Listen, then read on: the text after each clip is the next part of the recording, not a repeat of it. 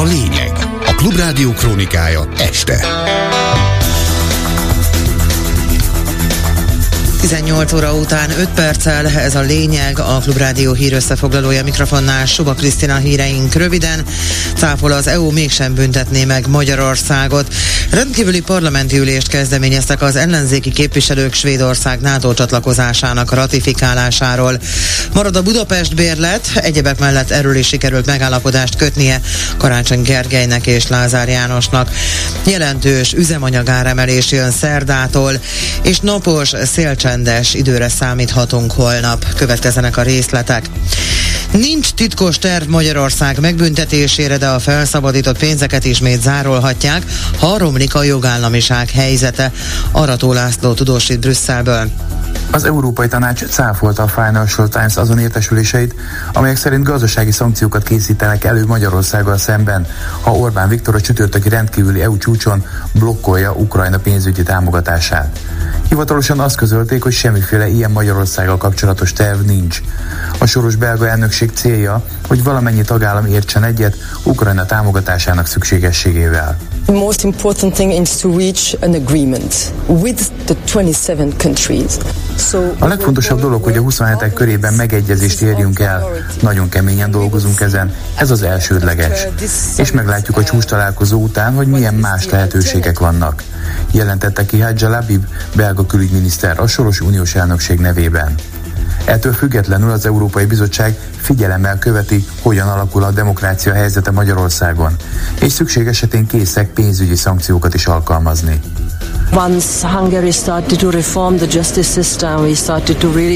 Amikor Magyarország neki kezdett az igazságszolgáltatási reformnak, akkor mi hozzáláttunk a pénzek egy részének felszabadításához, de még mindig sok pénz van blokkolva. És abban az esetben, ha a helyzet romlik Magyarországon, mi újra még több pénzt blokkolhatunk, fogalmazott Vera Jurova, az Európai Bizottság alelnöke.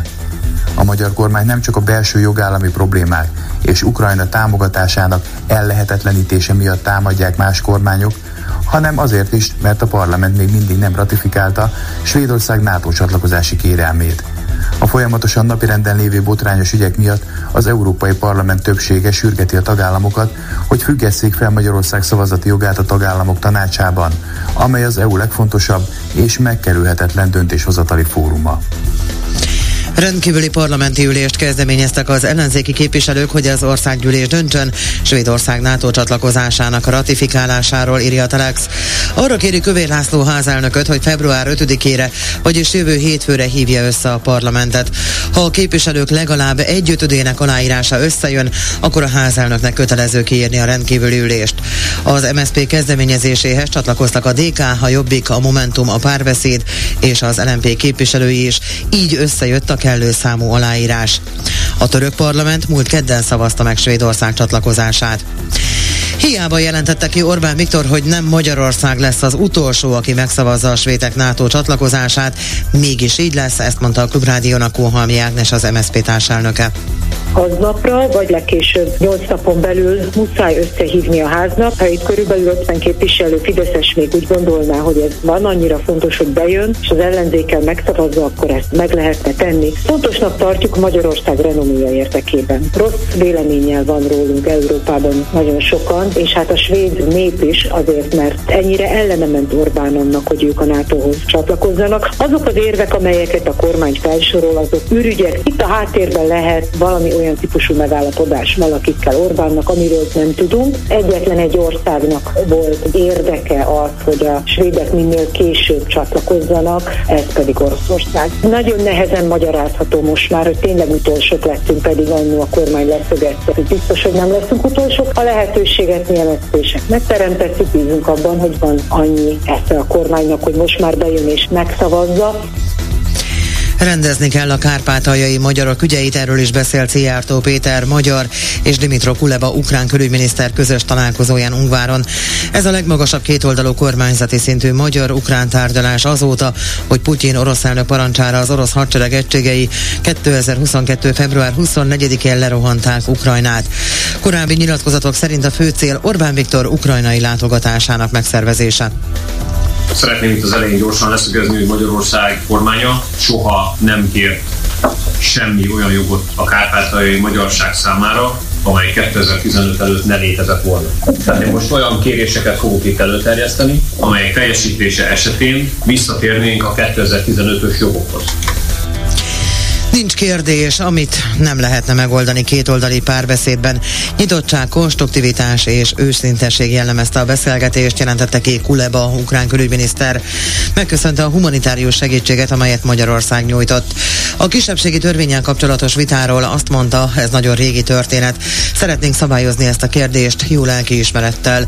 Abból indulunk ki, hogy az EU tagság felé megnyitja az utat az oktatási törvény, amely a 2017 előtti állapotokat állítja vissza. Úgy gondolom jó döntést hoztunk, a kárpátaljai magyarok is pozitívan fogadták. Vannak pontosítandó részletek, ezeket a felek kétoldalú párbeszéd keretében megvitatják, és a kérdést végérvényesen megoldják, jelentette ki az ukrán külügyminiszter. Megállapodott Karácsony Gergely és Lázár János, amivel az utasok járnak a legjobban, így fogalmaz a főpolgármester. A mai találkozón egy teljesen új átfogó megállapodást kötött a budapesti és az agglomerációs közösségi közlekedés viszonyának rendezéséről. A megállapodás értelmében a Budapest bérlet változatlanul érvényes marad a főváros egész területén a BKK mellett a MÁV, a Volán és a Hév járatai. A Pest megyére váltott havi bérletet, illetve a havi ország bérletet már március 1-től a BKK járatain is elfogadják. Mindegyik bérletet mindkét fél árusítani fogja minden értékesítési csatornáján. A költség alapú elszámolás helyett a felek állap, abban állapodtak meg, hogy a Budapest bérletből, a Pest megyei bérletből és az ország bérletből származó bevételt és az ahhoz kapcsolódó menetdíj kiegészítést teljesítmény arányosan osztják meg. Dornál Lajos, a Városi és Elővárosi Közlekedési Egyesület elnöke a Klubrádiónak azt mondta, született egy olyan politikai megegyezés, ami arról szól, hogy mindkét fél megpróbál arcvesztés nélkül kijönni ebből az ügyből, mert az utazó közönség megunta, hogy a feje fölött ilyen műsort adtak elő a politikusok.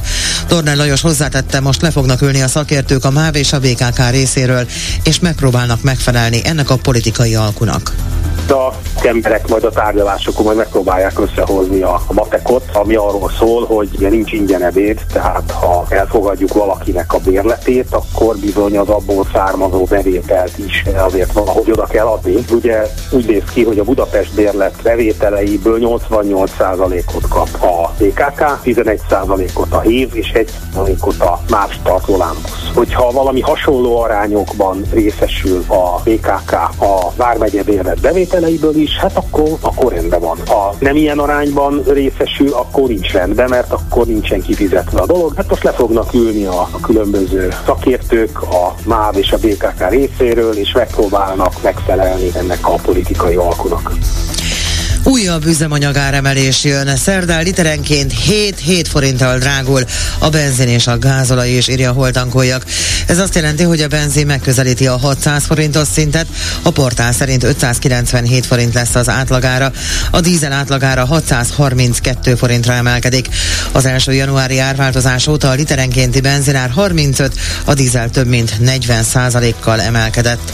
A gázolaj több mint 7 kal míg a benzin 6% kal drágább, mint január első napjaiban volt. Az áremelkedést a szakportál a vörös-tengeri krízis miatt emelkedő olajárral, valamint a forint gyengülésével magyarázza. Bízik benne, hogy a közeljövőben további komolyabb üzemanyagár emelkedése már nem kell számítani, erről beszélt a Klubrádiónak Grádottól Magyar Ásványolaj Szövetség főtitkára. A héten további üzemanyag áremelkedés várható. Ennek az oka alapvetően azok a nemzetközi folyamatok, amelyek hatnak a hazai üzemanyagárakra, elsősorban a kőolaj világpiaci árának emelkedése. Ugye az Európában mértékadó Brent jegyzése áttépte a 80 dolláros szintet, néhány nappal ezelőtt 83 dolláros szinten is kereskedtek. Már azért már valamelyest normalizálódott az árfolyama, de még mindig 80 dollár fölött vagyunk. További emel emelkedést őszintén remélem, hogy nem kell végrehajtani, hiszen ahogy az előbb is említettem, a kőolaj ára mai nap folyamán visszakorrigált egy kicsit, és talán a forint gyengülése mind az euróhoz, mind a dollárhoz képest megáll, remélhetőleg talán egy kicsit vissza is fordul. Végül a várható időjárásról a holnap sokfelé indul párásan, ködösen, ami az északi, északkeleti és a keleti tájakon tartósabban megmaradhat. Napközben általában napos időre van kilátás, a fogyossággal követően holnap délután 1 és 8 fok között lesz a hőmérséklet. Jövök vissza a hírekkel legközelebb 19 órakor, most pedig folytatódik az Esti Gyors Dési Jánossal. A lényeget hallott